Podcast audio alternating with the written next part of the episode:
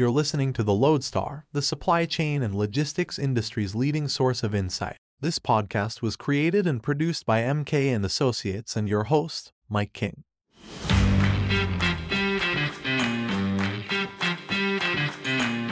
Hello, we've got a cracker for you today. In part one, I'm joined by the Lodestar's Alex Nain and Zenitors' Peter Sand as we examine the latest rate movements, decipher the peak season, and try and work out exactly what is going on at Flexport. And in part two, we've got an exclusive interview with possibly the world's most powerful container shipping regulator. It's chairman of the U S Federal Maritime Commission, Daniel Maffei. This isn't a game of gotcha. It's a game of trying to make sure that everybody plays by the same rules, and that if you're given a yellow card, you change your behavior so you're not given a red card. We're not interested in putting people out of business, because if we do that, then competition is less. And that's worse for the shippers and consumers because prices go up. So we want to send the right message, but we want a healthy industry. Hello, everybody. I'm Mike King. Welcome to the Lodestar podcast. As ever, before we get going, I've said it before and I'll say it again. You can find this podcast on all platforms. Please give us a great review and follow us if you would. We're also on the lodestar dot com, where you can follow breaking supply chain stories from around the world, every day indeed. And you can contact me with thoughts and theories on mike king one two one at gmail dot com. As trailed in part two, we've got an exclusive interview with the Federal Maritime Commission Chairman Daniel Maffei. And I can promise you he is insightful and also very good value. So if you're wondering where the world of container shipping regulation is going and what happens next on detention demurrage, please sit tight. But first up, and with no further ado, let me introduce my two guests as we look at the latest news and freight trends. Returning once more to this shire, it's the man seeking a Harry Kane t-shirt as he tries to make sense of being Danish but supporting a German football team now dominated and led by an Englishman. It's Xeneta chief analyst Peter Sand. Hello, Peter. Hi, Mike. A pleasure as always. And joining Peter today is no less than Lodestar publisher and chief air cargo nerd. It's Alex Lennane. Welcome back, Alex. Hi, Mike. Alex, uh, let's start with you if we can. And part of me doesn't want to go here, but I think we will. It's Flexport. Uh, there's a lot to unravel. And I wasn't even sure where to start, but it has to be, I guess, Ryan Peterson. The founder is now back in control. Uh, the Amazonification, Amazonification. of Flexport. Is it over? Because Dave Clark's now quit only months after taking the, the reins as uh, C E O all by himself. It didn't really last long. What what happened, Alex? Come on, tell us. Well, yeah, it's been it's been quite the drama. And, you know, everybody loves to hate Flexport, so it's, it's been even more fun, to be honest. It appears that, that Dave Clark wasn't keeping as close an eye on cost as Flexport would have liked. Um, perhaps in a different market, market that might not have been quite so important. But the information recently published that Flexport's revenue fell seventy percent in the first half of this year to seven hundred million. That's about double the percentage fall seen at, say, D S V. While the company has apparently burned through rather a lot of its cash. That could be because Mister Clark's hired a number of senior executives from Amazon, presumably at decent salaries. Maybe at Amazon, he didn't need to look at the bottom line quite so closely. But I think that's essentially what it's about. Too much cost and trying to refocus. I did actually ask Ryan Peterson if he wanted to come on and discuss all this, but I never heard back, unfortunately. Ryan, if you're listening, and I know you do sometimes, you're welcome any time. Way more fun than C N B C, honestly. Alex, it was only earlier this year, as you alluded there, that we had this acceleration of this Amazonification. We had all these high-profile executives joining uh, Flexport. We also had this much-heralded deal for Shopify logistics and Deliver, which was like a move into e-commerce, middle mile and last mile services, which really, it had Dave Clark's fingerprints all over it. Peterson's now talking about refocusing on the core freight business. Was I think that was the phrase that was used. What does he mean by this? Where do you expect this to go from now? Oh, it's it's very difficult. You'd think by looking at it that with the Amazon executives gone, maybe they, they might rethink about their e-commerce plans. But Flexport seems convinced that they're going to continue along this line. I mean, it's, it's come about as Shopify has also allowed Amazon to uh, do some of its deliveries. So it's not quite as clear cut as it was. But when I spoke to Flexport in May, they insisted that Shopify and this e-commerce deliver has always been on the cards and it's no change in strategy. But now you you are wondering, Ryan Peterson has said that their core focus should be on, on their freight customers and being customer-centric. And so, so the B two C issue may be a little bit too far for them, but I, I, we're just going to have to wait and see what they do. We've, it's very hard to tell with Flexport. We don't know how much trouble they're really in. We might see a redefinition of what core freight business means. Let's see. Well, watch this page. Uh, it feels a bit wrong tagging this on at the end, but Flexport seems to may as well have its own news channel at the moment. Uh, as the Lodestar reported, Mister Peterson also managed to fire some seventy-five new appointments over Twitter, apparently. Sounds rather brutal, Alex. Did that really happen? It did really happen. It was a weirdly public way of saying things, to be honest. And I, I, it's very hard to understand why you do that on Twitter. But um, he wrote on Twitter, "There's no way around it. We've had a hiring freeze for months. I've no idea why more than seventy-five people were signed to join or why we had over two hundred open roles on our website." He then said they cancelled all these job offers. "I hope you will forgive us someday." Um, some of this new staff were due to join on the Monday, and this Twitter announcement was made on the Friday. And he also seemed to put up Flexport's office buildings for, for sale or for lease. Like I said, it was just such an odd thing to do in public.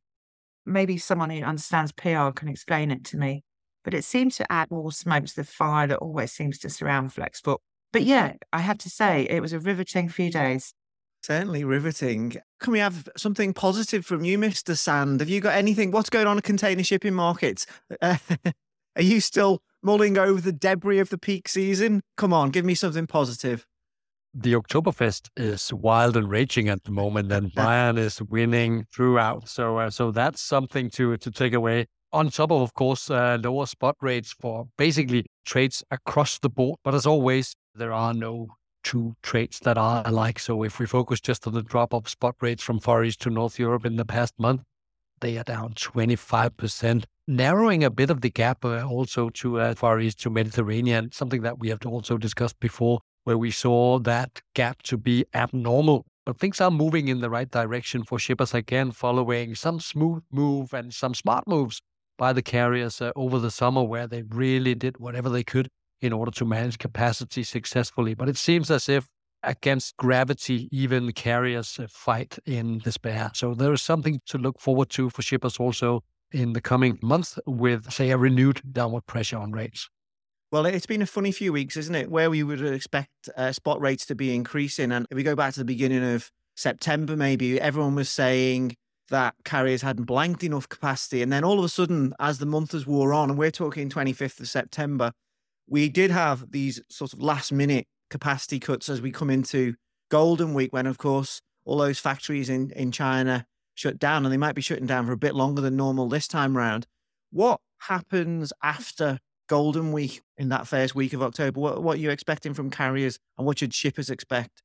Yeah, as, as always, I, I think we can look at carriers' actions with a sense of why, what, and why not. And we can do so uh, not only in the most recent weeks, but also going forward. In the most recent weeks, it seems as if they've stopped doing what worked so well for them over the summer, where they cut capacity quite dramatically, especially on, on Transpac. They stopped doing that literally for a number of weeks now, and we've seen the effect instantly with spot rates literally going flat, sliding a bit.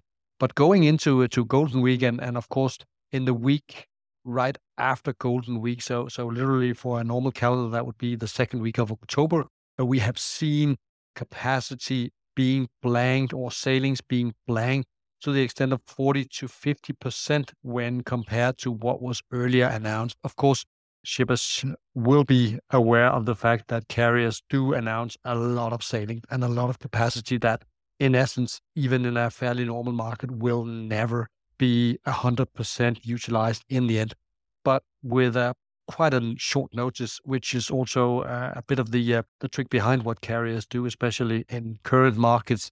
They come out with blank sailings galore, that's something with a few weeks in advance. So so I think when we look at the Transpac, we got, what, eighteen sailings uh, planned for the second week of October, half that for Far East to Europe, but definitely something that they do in order just to make sure that uh, that rates do not fall off a cliff once we get on the other side of Golden Week, because in the run up to Golden Week, what we have seen now, and I think I've also been out talking a, a little bit with, say, a warning slash, say, uh, thinking around what could be a, a normal lift in rates for the second half of September here as carriers outsmarted shippers on some trades.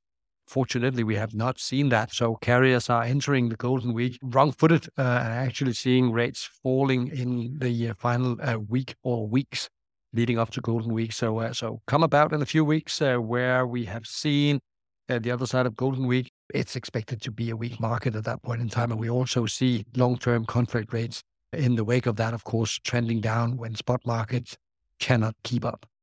Can you explain a little bit about the interaction between spot rates and long-term contracts and how, how that affects carrier strategy? They don't want their biggest customers on these long-term contracts often to be paying more than those people who are coming into the market ad hoc on spot contracts, do they? So that's one of the reasons we want to try and push these freight rates up. It's not just about the, the bottom line on a spot rate.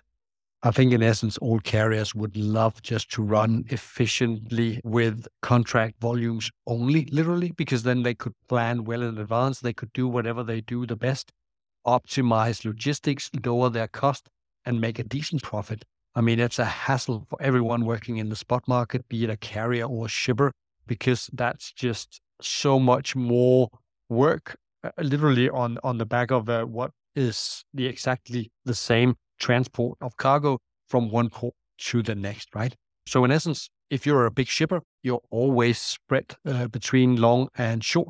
But uh, but the way it, it literally works, uh, it's a little bit uh, simple mechanics in, in this way, uh, especially around tendering season, which in essence is around the clock, uh, around the world, around the year.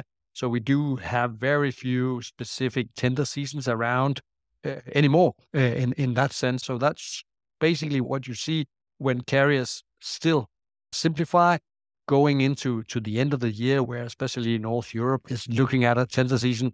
They lift the spot rates if they can do in order literally just to tell shippers that are about to sign that, hey, I mean, the alternative to not signing a new long-term deal because we're not signing it at, at the current level is the spot market, which is much higher. And that, of course, leverage a little bit of the negotiation power of the carriers going into to the negotiation room. The higher the spot rates, uh, the better in, in comparison to long-term. So that's simple, say, mechanics working in the favor of the carriers when the spot market is higher. And of course, vice versa, if it's the other way around, like we've seen it so many times when the rates started to fall off a cliff uh, one year ago, we basically saw shippers really being in the driving seat because long rates were just constantly being above the short market. So, so they were really uh, getting an opportunity to, uh, say, negotiate lower rates uh, if they went into a long-term contract at all, at least. So uh, not for one year, but for one quarter, as they kind of like managed risk in that smart way. And that'll be very interesting in the Asia-Europe trade as we come into the turn of year when a lot of those contracts are renegotiated. I'll come back to you in a moment, Peter. I want to just get your view on what happens in the run-up to Chinese New Year. But Alex, you were attending the Air Cargo Handling and Logistics Conference in Athens last week. What was the uh, general feeling about the, the fourth quarter from that particular audience? Any optimism for a peak as we come into the holiday season? Not really, no, to be fair. You know, e-commerce is now quite a stable line of business for the airlines, and there'll be a bit of a pickup in that before Christmas, but no one's really expecting any particular peak season. I mean, there are there are little pockets of good trade lanes. Last week, Vietnam, out of Vietnam, suddenly saw a bit of a surge, partly perhaps because of the launch of the iPhone fifteen. Forwarders are saying that there could be some impact from the Azerbaijan-Armenia conflict. But yeah, in general, the market is expected to stay soft. A boost from Nagorno-Karabakh. Okay. Uh, so it sounds a bit like the ocean market, really, Alex. Uh, very bearish. It It is a bit, yeah. Um, according to the T A C Index, China-Europe rates went up six point four percent last week. So that's something, but China-U S has fallen very slightly. And the overall index itself has stayed broadly flat. key indexes and markets outbound from Heathrow, Frankfurt, Shanghai, Hong Kong, they've all stayed the same or, or fallen a bit. Singapore's outbound index, interestingly, fell more than fifteen percent in the last week. I'm not quite sure why yet, but I will find out. Outbound Chicago is the only one that's risen a bit, went up eight point eight percent. So there are different things happening on different trade lanes, but overall, it's dull. And uh, back to the show, Alex, what were your main takeaways from, from this conference? Any key ideas, thoughts, strategies emerging? Was it a good show? It was a good show, yeah. It was well attended. It's always good to catch up with people. I mean, this particular event's quite focused on ground services and technology, but there were some great panel discussions on e-commerce, sustainability. One thing about tech that really stuck out was when airlines thought that the shipping lines were further ahead with them and implementing new technologies. I just can't believe that's true, but maybe it is. It was an interesting show, yeah. One of the uh, the key trends we saw during the pandemic when there was such a run on air cargo space was forwarders securing their own capacity. And one of your stories from the conference, one of your excellent stories, in fact, focused on whether this would continue in a muted market or, or not. Presumably it depends on who you're talking to. Well, we've been talking to lots of forwarders recently about their own controlled networks, and it was really interesting to hear D B Schenker talk about theirs at, the, at this event. It looks like most of them are, are definitely decreasing the amount of capacity that they have. But those that have their own controlled networks want to retain at least some specific trade lanes which are specifically required by customers. I mean, D B Schenker made the point very well that it's very hard to keep flights profitable at the moment. And I think the forwarders are starting to feel that somewhat. The other interesting thing was that we heard from M S C Air Cargo. And as I'm sure you know, Mike, M S C is not usually a chatty company. So it was quite interesting to hear from them for a change. They were mostly keen to get across the idea that they sell to forwarders and they're not trying to pinch anyone's business, which is a normal topic of conversation in the new environment. And M S C talked about why they wanted air services, which was just to ensure that they could offer customers an all-rounded approach. So yeah, it was an interesting chat about how air cargo is going to be offered and sold over the next couple of years. But I don't think there'll be much change. I think the forwarders will, are going to keep involved. Thank you, Alex. Uh, Peter, what's uh, your outlook for container markets then? I think we got a general gist of what you thought through the final quarter. For those hoping for a, an increase in spot rates, so the carriers basically, are we looking at Chinese New Year twenty twenty-four? Is that the first chance we're going to have for a proper uptick in the market? Or maybe there's something in the macroeconomic stars that I've missed that you think might help on the demand front? I think the short reply to that is we have to wait. Patience is required for all participants in the market space. I think it's uh, it's very fair to mirror what Alex just said in terms of the air cargo market. We see quite a weak level of demand for our transportation needs in October. So, uh, so without doubt, if if that's weak for ocean, it will be perhaps even weaker for air, connecting the dots as we do at, at Xeneta. But if we are looking at not only the Chinese Lunar New Year, uh, I think one trade, if I may go left field for a moment, Far East to North Europe, that is really under pressure at the moment. So if you were looking for a surprise, a decent surprise in the spot market before we get to January, that could be, I wouldn't call it a rebound, but at least uh, picking uh, rates up from sub one thousand dollars per, per F A U in the spot market, uh, which is being offered right now out of China into North Europe, because it's really, it, it seems as if it's oversold at the moment. So if carriers really get their act together, if they continue managing capacity also on the other side of Golden Week plus one, which is uh, like the second half of October into November and December, I think that could be in for something. Also, as we alluded to before, it is point in, uh, the, the next focus point for carriers to manage capacity to its largest extent. So watch out for uh, Far East to North Europe, because it could be one of the trades that defies gravity for a short while before we get into to January. And I guess, I guess for January as such, that's, again, I mean, we are looking at a traditional peak season. We're looking at January, where normally you move goods ahead of the uh, the Chinese Lunar New Year, uh, late January or early February, wherever it sits, come twenty twenty-four. But will it be different this time around? I think the lessons has been learned also for the, uh, say, pre of the current Q three peak season. You should not be surprised by someone still being rattled, someone still being late. That could temporarily lift or at least bring around volatility to some trades. But then again, I mean, you know me, I'm a fundamentalist in that uh, that regard. You cannot fight the tide all the time. So with the uh, flow of tonnage increasing every single day, beating that of demand every single day also, carriers really need to find some uh, magic wands if they want to uh, turn around that market and make it profitable, because it's not profitable right now. There's still several weeks and months from now until uh, Chinese Lunar New Year. But if you're looking for some more, say, decisive turn in the market beyond the expected volatility in the meantime, Chinese Lunar New Year or the early weeks of January is, is what you, uh, you should keep uh, your eyes focused on. So container shipping needs Harry Potter. Great headline. Next up, I'm talking to Federal Maritime Commission Chairman Daniel Maffei about regulations. And if you'd like a football analogy, do hang around, because I promise we actually do go there. But for now, Peter Sand, Alex Lennane, thank you for joining me today on the Lodestar podcast. You're welcome. Thanks, Mike.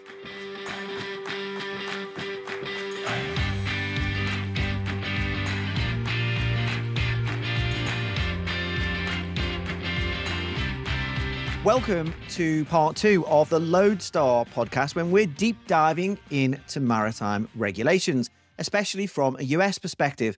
To do so, I'd like to welcome someone who I think it would be fair to say is at the top of the regulatory tree and in charge of an ever-growing caseload and employee payroll, as well as a bunch of new powers thanks to the supply chain chaos that massively disrupted U S industry during the pandemic.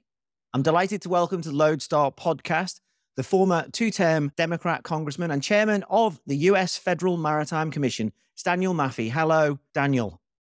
Hello to you, Mike, and it's good to be on the podcast. Daniel, thanks for coming on. We really appreciate it.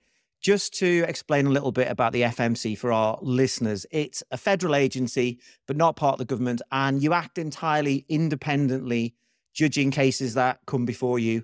And you took the chair in twenty twenty-one, and not long after, the F M C's role in maritime affairs stepped up a number of notches thanks to the Ocean Shipping Reform Act of twenty twenty-two. So I'm thinking maybe a good place to start would be if you could explain what O S R A has meant for the F M C, why that came about, and what sort of budgets and powers it's given you. Absolutely. One quick uh, clarification. We are technically part of the executive branch, so we are part of the Biden administration, but our terms don't cor- correspond with the president, and we're bipartisan. So we have currently two Republicans, three Democrats, and our decisions are, are made independently. So, but we are part of the same budgetary structure. Uh, if the government shuts down next month, we'll shut down too. So uh, clarifying that in terms of coming in. So yes, obviously COVID and the subsequent import boom in the United States and in Europe completely changed uh, the, the political landscape for ocean shipping in many ways.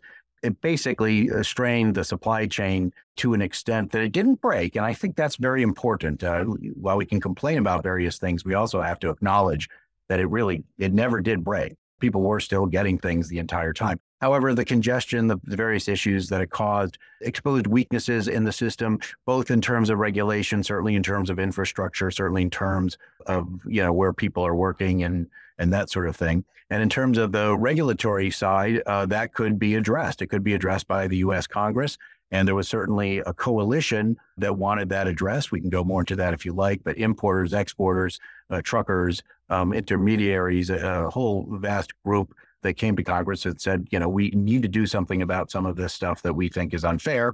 And Congress in the United States, and if this surprises you, don't worry, it would surprise a lot of Americans, acted very, very quickly. And the president signed a bill, and that very much changed us. It didn't completely change our mandate or anything like that, but it did give us additional resources and additional capabilities, authorities, if you will, in order to execute our mission of protecting the public from unfair practices and trying to promote an efficient market for international ocean commerce.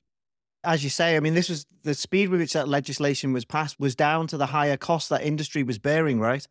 I think so. I think some of it had to do with members of Congress not making the perfect the enemy of the good to get to consensus. It was a it, you know, extraordinarily bipartisan piece of legislation in a increasingly partisan world here in, in the nation's capital in Washington. So I think there were a lot of a lot of things that were done right that, you know, you, you only read about when things are done done wrong and legislation falls apart. This came together well, but it, it also, a lot of the sponsors, particularly the House sponsors, didn't get everything they wanted and said, well, okay, fine, we'll live to fight another day and we'll come back.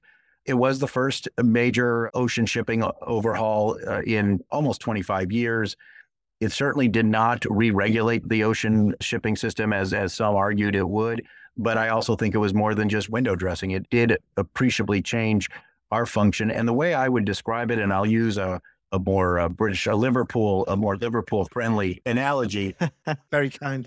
It, it's it, right. It's like a soccer game. I'm sorry. It's like a football game where in the past, the rules would be set by a rulemaking body, but there would be no referees on the pitch uh, during the game. Now we are there. We are there calling the yellow cards and the red cards, active during the game, not taking part in the game, but able to be more of a presence throughout the, the ocean supply chain. Well, using the same analogy, and, and thanks for the Liverpool reference. We're having a better season this year. That's for kind of you to mention it.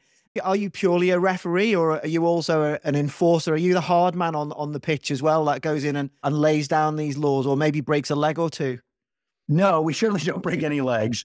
You mean, yes, we, you know, like I said, we, we call it, we call the shots and we, uh, you know, investigate issues. And if necessary, we execute penalties. But I will say this, we're, we're fine with settlements, right? We, we're not playing a game of gotcha, okay? The industry that we regulate, whether we're talking about ocean carriers or whether we're talking about terminal operators, or whether we're talking about freight forwarders or others, this is an essential industry. It is absolutely essential for the economy. I view my job as, you know, not going after the bad guys. I don't see good guys and bad guys. I see good and bad behavior, and we want to incentivize better behavior, and we want to do it on a level playing field so no one is punished for doing the right thing, you know, by having added costs compared to their competitors. So would I be right to say that a fine is then, it's not the weapon of choice, it's it's the, the last resort. You'd rather a settlement. Uh, yeah, well, when we settle, sometimes there's fairly large fines. But if you look at the size of the companies, particularly when, you know, these ocean shipping lines, it's not that the fine is is particularly, you know, people say it's a slap on the wrist or something, but they do care about their images, particularly in their home countries. There are a lot of reasons why, if we send the right signals, if we set the, the right incentives, if we create the right deterrence, it, it will be a much better system. The, the issue with detention and demurrage is not that detention and demurrage, and I'll describe what they are. Just uh, these are fees, often late fees for either not picking up a full box or not dropping off your empty box on time. For D M charges, they're sometimes called. The issue with those is not that they're bad. In fact, they're important in order to move cargo, right? You want to create incentives so that people don't leave their box in, in the yard clogging things up at a port or at a warehouse. You want to make sure the equipment gets returned properly, et cetera, so the next person can use it, right? These are good things. But the system was, at least the perception of shippers, very broadly here in the United States, before the pandemic, certainly during the pandemic, went up to eleven, was that these were being abused to make even more money, and it didn't have anything really to do with moving cargo. And as a result, the system lost credibility. And many shippers, they just thought that, well, this is cost of doing business. I'm going to have to pay these fees. I'll just budget it and I won't necessarily be able to change that. And we had to restore credibility to that system. So that's one of the things I'm talking about in terms of regulation, is just to make sure there's a level playing field and that there's sufficient enforcement so that there, there's a deterrent to losing the purpose of some of these uh, important charges, but also you can abuse them. As you say, you know, the idea of detention and demurrage, there's nothing wrong with it. The idea is to keep the cargo and the equipment moving, but the incentives to do so fell apart during the pandemic just because of the sheer pressure on that U S logistics system. But did you think, and I think you use this phrase yourself, that detention and demurrage charges became revenue centers for lines? Was this about big corporations bullying the little guy shippers in the U S or even the big guys? And maybe I can add a second question to that. How are you going to stop this happening again? Yeah, I mean, on the first question, all I can sort of say is there were certainly complaints of that. I think there was a sufficient evidence that there was abuse. Let me just sort of say that. I, I don't think it's my job to judge motives or any of that kind of stuff. Companies are under pressure to make money for their shareholders, and it's up to us to make sure that everybody, you know, follows the rules so that nobody can get away with something. In terms of going into the future, look, I, I think, first of all, our caseload has gone up and our cases settled and a number of them. Look, for years and years, the F M C did not go after carriers on anything, right? I mean, uh, or terminal operators or any of the big players. Our investigative units, in my view, spent way too much time going after small, medium-sized freight forwarders and similar on, you know, things that were important to be compliant with in terms of the rules, but but not necessarily where you would want to spend your enforcement dollars, I think, if you're a taxpayer wanting a, a good ocean a shipping supply system. So we changed that, and now we're doing that. And, and I think the carriers are getting the message. I, I, shippers have certainly seen better behavior. A lot of the stuff that we find in our audits, which is a way of like looking at the, the nine major carriers and having a dialogue with them that they cooperate in, but they tell us what they're doing and their various practices. And we sort of give them some input as to whether we think that that's fully compliant or how they can do better or that sort of thing. All of those things, I think, have improved the industry. Now, look, the market has been a big part of that too, right? Uh, a year and a half ago, the supply was at a minimum. Uh, well, it wasn't at a minimum. It was the same as it, frankly, it was, it was the same. It was a little bit less than today because new ships are coming online, but the demand was was sky high. Now it's flipped around the other way. So that has a lot to do with not getting as many complaints now, although actually we're getting more complaints, but a lot of them go back to that that time uh, of congestion, and we still can adjudicate many of those. So that's where we are. Again, it's not a revolution, but it is, a, a, in my view, a steady presence on the field, making sure that everybody plays by the same rules, and hopefully they're good and decent and fair rules. Can you explain a little bit how you decide the size of the fines, perhaps, that have been levied, which are in tens of millions of dollars that have been imposed on some? I just want to just put that in perspective, because I think that the size of the detention demurrage charges, I think by a few estimates, including from your fellow commissioners, is in the billions.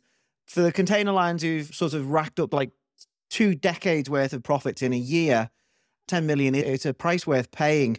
Do you think there's a, a balance there? I do. I, I mean, I do. And because, again, detention demurrage, until we adjudicate it, we don't know whether it was it was fair or unfair, reasonable or unreasonable. Certainly during the pandemic, I'm comfortable saying a lot of those charges were unreasonable, maybe more than normal, because there were several reasons why the ocean shippers simply couldn't get it. We talk about the incentive principle. A charge is reasonable if it can incentivize picking up that container or not. But I think the the less controversial example is if the, there's a blizzard and you can't pick up their, your containers because the port is closed, you can't be charged for those days. And we just try to apply that principle. But again, our job is to set the right message, set the right deterrent. And one thing the Ocean Shipping Reform Act did is it does allow us to file a case as the F M C and get some reparations for the complainant. And so that's very important. We didn't have that power before. We now always, and continuing today, the, the complainant can file a private complaint, just like a, a civil court. But for those who didn't have the resources to do that or whatever, I think that's very, very important. In terms of the penalty, we need it to be enough that it deters future behavior. And that's what we we aim to do. A lot of our settlements also include pledges of, okay, we've changed our practices so that they will now comply, and here's evidence of that, and you will continue to monitor us, those sort of things. So again, it, this isn't a game of gotcha. It's a game of trying to make sure that everybody plays by the same rules, and that if you're given a yellow card, you change your behavior so you're not given a red card. We're not interested in putting people out of business, because if we do that, then competition is less, and that's worse for the shippers and consumers because prices go up. So we want to send the right message, but we want a healthy industry. I think probably uh, maybe unfairly on, on shipping lines, I might have characterized it all as about container lines versus shippers. And it, it's not as simple as that. I know during the pandemic, you're, you've been asked to judge on everything, you know, right up and down the supply chain, railroads, forwarders, everything. Do you now have the budget and, and the employee staff to handle this caseload? Well, we're better than we were before. I mean, we, we, we're, a very, we're a very small agency overall in the U S government. At the moment, I, I'm not asking Congress for more resources. I, you know, keep the same level uh, as they promised in the Ocean Shipping Reform Act. But I'm not asking for more resources because it's, and you simply can't hire the people any quicker who have the kind of skills and knowledge and, and uh, capability to learn, because it's, you know, fairly rare to find anybody who understands ocean shipping as much, the, the commercial aspects as much as this agency needs it. So we we have that.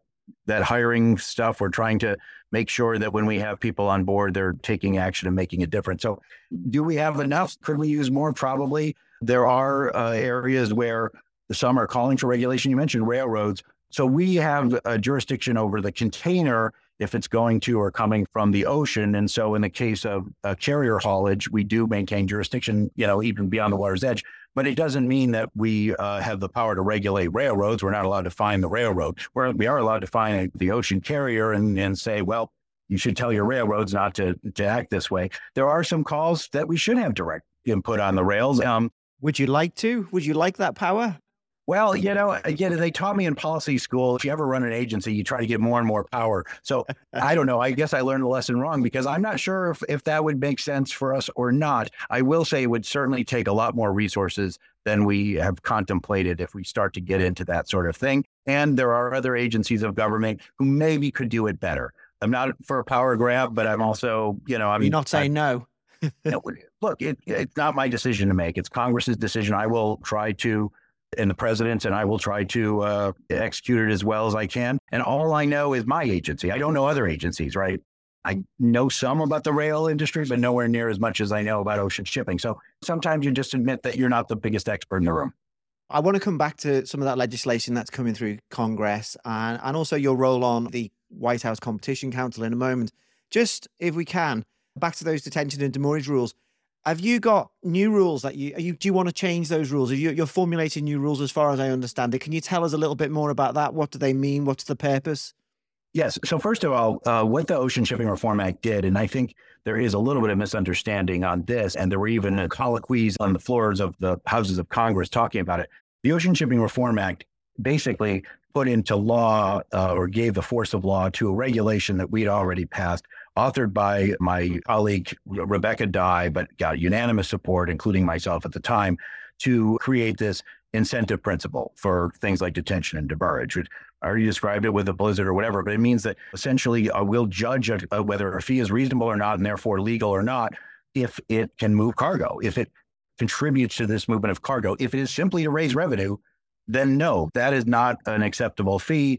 You should put that in your rate, right? We want, in a way, this all, it all leads to uh, the market works when uh, rates are transparent, when you know what you're getting for the price. So it's all a similar principle. But anyway, that is how we would judge detention demurrage. The law reinforced that and said, okay, you've, you've got the right tree, you got the right tree trunk. We'd like to see more leaves on the tree. And so we are uh, doing uh, additional detail in how billing, what kind of billing is allowed, et cetera, who can be billed, who can't, that sort of thing. And and that bill, we've done the preliminaries. We have lots and lots of comments.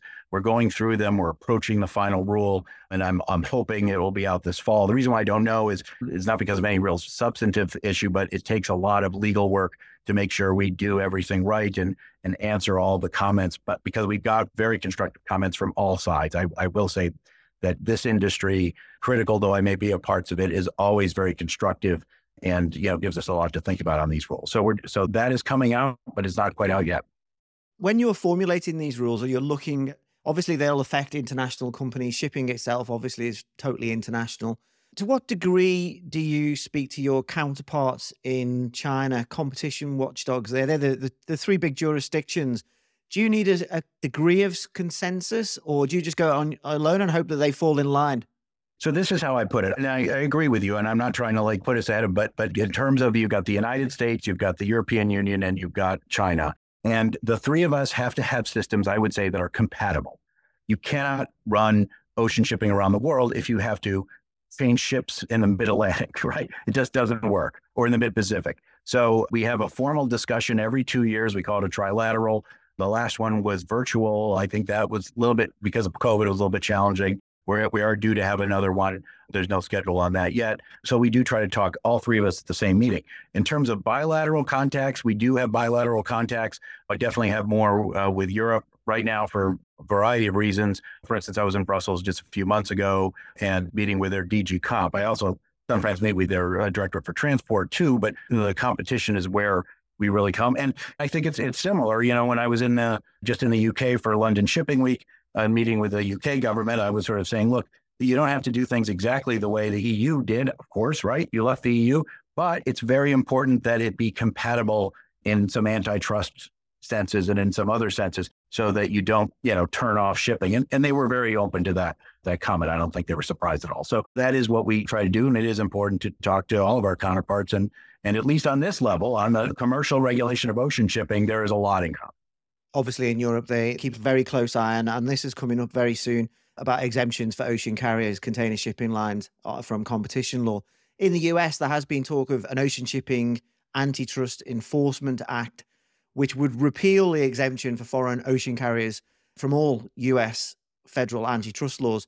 Since that was proposed, there's been quite a lot of changes. I mean, I'll throw out a few there. We've had the breakup of the two M alliance, the collapse of rates, the massive orders that you've referenced quite a few times, which you see in excess supply as opposed to excess demand. Has this proven to those legislators who are quite bullish on this, that if there is collusion by container lines, it's not being managed very well?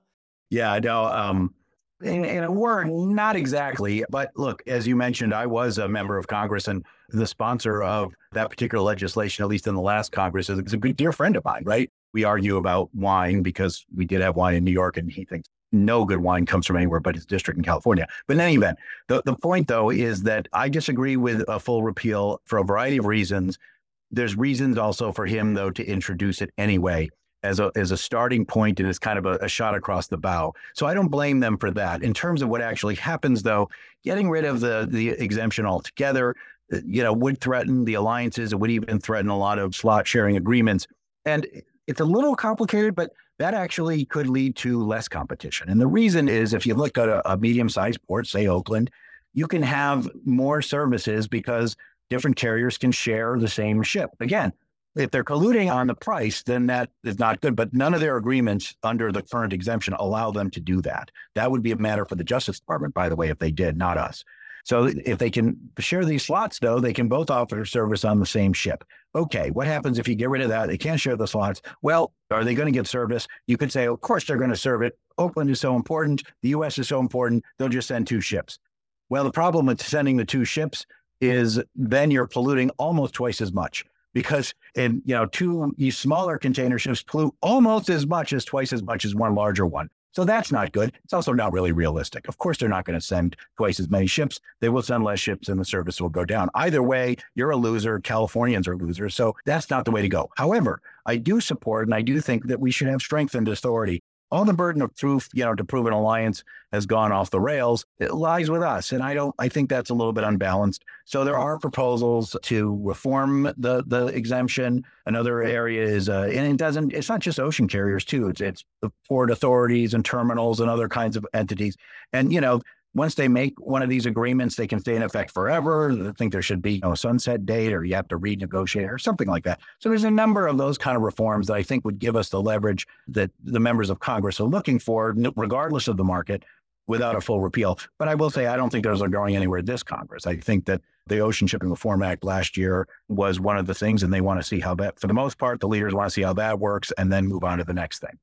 As I mentioned earlier, you sit on the White House Competition Council, which means you meet President Biden twice a year. Now, the headline quote for the council from President Biden is this: "Capitalism without competition isn't capitalism, it's exploitation. Without healthy competition, big players can change and charge whatever they want and treat you however they want." Now, flight of fancy here, but I sort of like the idea of you sitting down, talking away with President Biden about the transparency and competitiveness of liner companies. Does this come up? I mean, do you chat about the Ever Given? Does he ask you about the Aponte family and M S C? Or do you stick to E U competition rules? Uh, not directly. Um, when I did meet in Geneva with the, the Aponte family, they asked me about him, uh, but not so much the other way around. I mean, I'll, I'll tell you, whenever I do have a conversation direct one-on-one with the president, we usually talk about my hometown of Syracuse, New York, which is where he went to law school and where his now deceased wife is from. So he's got a lot, uh, a, a lot of interest there. But in terms of uh, professional stuff, look, it's all about competition. The Competition Council focuses on sort of the broader themes. One of the things that they're taking on that I think is a great thing to take on is the is sort of what's what we call sort of junk fees. These are like endless A T M fees, or those things on your, like your cable bill in the U S. I don't know if this works the same way in, in the U K, but where, you know, you you've got like, you have to pay this, you have to, you have to pay for a, a box, T V set box, even though you don't need the box. I mean, all sorts of things like that. And believe it or not, there's that in ocean shipping too. It doesn't directly affect consumers, but it certainly indirectly does, because it affects shippers. Things like, you know, congestion surcharges when the entire year is considered congested, or There was once a, a value added fee. Couldn't figure out what whether they were like gift wrap, wrapping the container. We, we don't know. Just these weird fees that pop up on shippers' bills. And look, again, we don't regulate anymore what the, the rate is, what the if you make a contract rate, that negotiation. They can charge whatever they can come up with that's, that is agreed to. But what we don't want is some fee that lacks the transparency that is just piling onto the rate. And so in that sense, the Competition Council themes that, you know, that the F C C deals with with cable bills and the, uh, you know, and the airline, the D O T deals with, with, with weird airline bills. We actually have a piece of that. And so I'm glad to be part of that council. But no, you know, the president hasn't yet come up to me and said, I want you to explain all the intricacies of modern uh, container shipping. I assume he already knows because he's from Delaware. I think, don't think you're telling me the truth there, Daniel. I, I think he's fascinated by peak season surcharges. Anyway, you might be surprised how much of a wonk he is, but uh, he does have uh, he does have other other things to be concerned about. And and frankly, look, we are an independent body, um, but he did pick me as chair. And I, I hope and believe that when we will have these ex- these special agencies like mine, like the F C C and uh, the S E C and those sort of things, that they do trust the professionals, not so much the appointees, but the professionals that advise us and really have worked with this industry sometimes for decades and decades. Thank you, Daniel. I'll move on to something slightly different. As you told my colleague, Alex Lennane, an excellent interview listeners can find on the lodestar dot com. The F M C's latest initiative is to name and shame non-compliant N V O C Cs, those that don't publish a tariff in line with commission regulations. Can you please explain how this works and the thinking behind its implementation? I mean, again, we're not interested in putting people out of business that are that are do- doing business well. We want to keep competition, but we're looking for compliance because we have to make sure that folks are registered, that that we know where they are, that there's a level playing field, right? That one N B O C C can't get away with something, and then their competition, which is doing the right thing and crossing all the T's and dotting all the I's, essentially is punished for it because they have to compete with someone who's not playing by the rules. So this is sort of a way, like I said, shaming, right? We're, we're not trying to put you out of business. We're trying to get you into compliance. And that's what it is. And I think that covers it. Is the same philosophy behind your ideas around data? You launched a new initiative in July. And I've, tell, correct me if, I, if I've understood it incorrectly, if that makes any sense whatsoever. It's about a major shakeup of the collection and return of containers. And your plan is to prevent the sorts of breakdowns we saw during the pandemic, particularly by getting people along the supply chain to share this data more freely. How do you bring all these international parties together that would be involved in this to make it work? And are you expecting to have some firm proposals soon that you might be able to implement? Um, so one of the advantages of being, uh, of having five independent commissioners is that we can kind of do individual projects. And so when, if you're talking about one of our core, like, core things, so this is different from the, significantly different from the N B O C C, like where our core regulation that are the professional staff spends by far the bulk of its time on, and we do as a commission together and we have votes on it.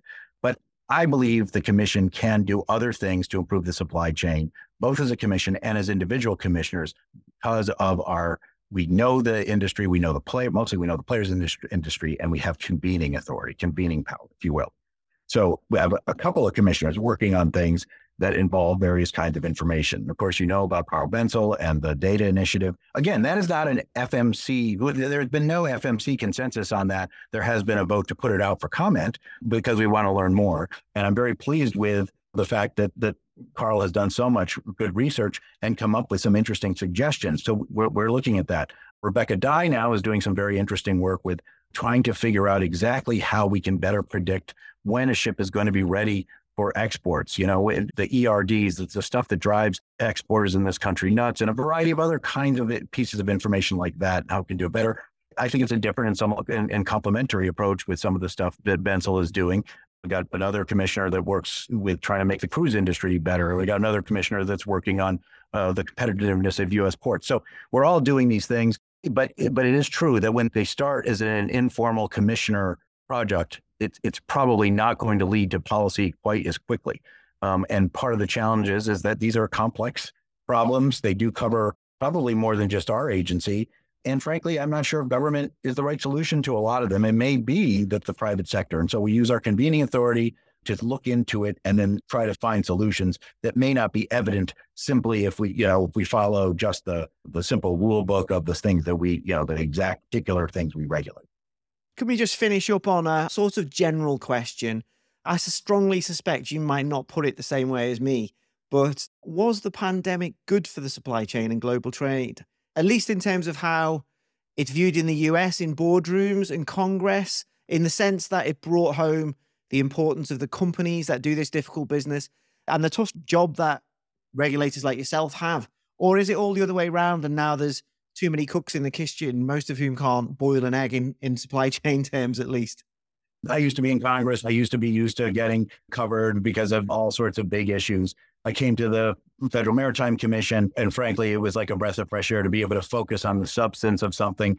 Yes, it's, you know, you have a very, a fairly narrow space that's extraordinarily important to ninety percent of the stuff that comes in the U S um, and, and the, the overall economy. So yeah, that was great, but we didn't get much attention to it.